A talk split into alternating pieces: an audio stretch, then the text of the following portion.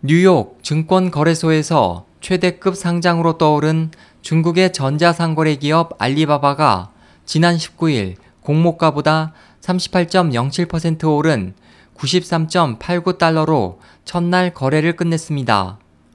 하지만 일각에서는 중국 특유의 VIE 구조 때문에 이 회사 주식을 구입한 외국인 투자자는 실질적으로 주주가 될 수 없다는 경고와 함께 그로 인한 리스크가 부각되고 있습니다. 중국 정부가 통신 부문을 포함한 일부 업종에 대해 외국 자본의 출자를 엄격히 제한하고 있는 가운데 해외 상장을 계획 중인 중국의 신흥 기업들은 VIE 구조라는 묘안을 고안했습니다. VIE 구조란 중국 기업이 역의 회사를 통해 해외에서 상장하고 VIE 방식으로 국내 관리 감독을 회피하는 것으로 외국 투자자는 VIE 주주가 될 수 있을 뿐 중국 국내 기업의 주주는 될 수 없습니다.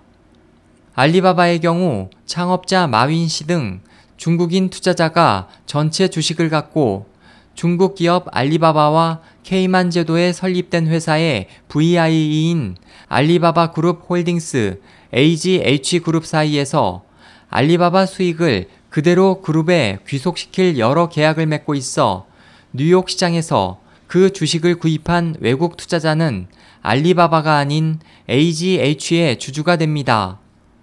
여기에서 가장 큰 문제는 VIE 구조는 중국에서 회색 영역에 해당하기 때문에 법률의 인정을 받지 못하는 것에 있습니다.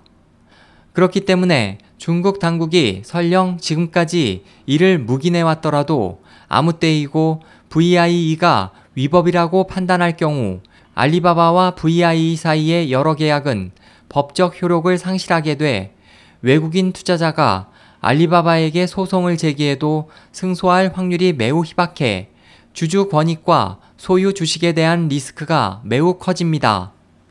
이에 대해 알리바바 측도 이번 상장에 대해 미 증권거래위원회에 제출한 사업 설명서에서 이 VIE 구조의 리스크를 언급했으며 이 회사와 중국 정부 당국자들의 밀접한 관계 또한 이 리스크를 더욱 고조시키고 있습니다. 알려진 바에 따르면 알리바바의 중국인 투자자 중에는 태자당 일원들이 많습니다.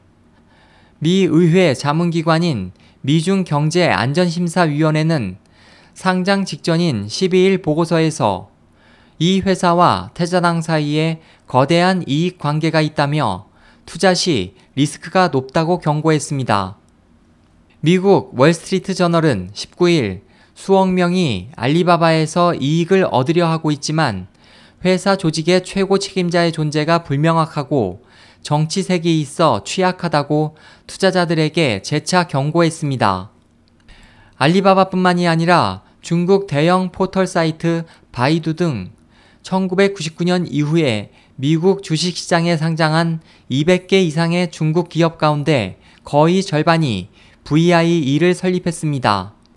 많은 외국 투자자들이 알리바바 주식을 포함한 해외에 상장된 중국 주식에 투자에 앞서 VIE 구조의 위험성을 제대로 인식했을지 궁금합니다.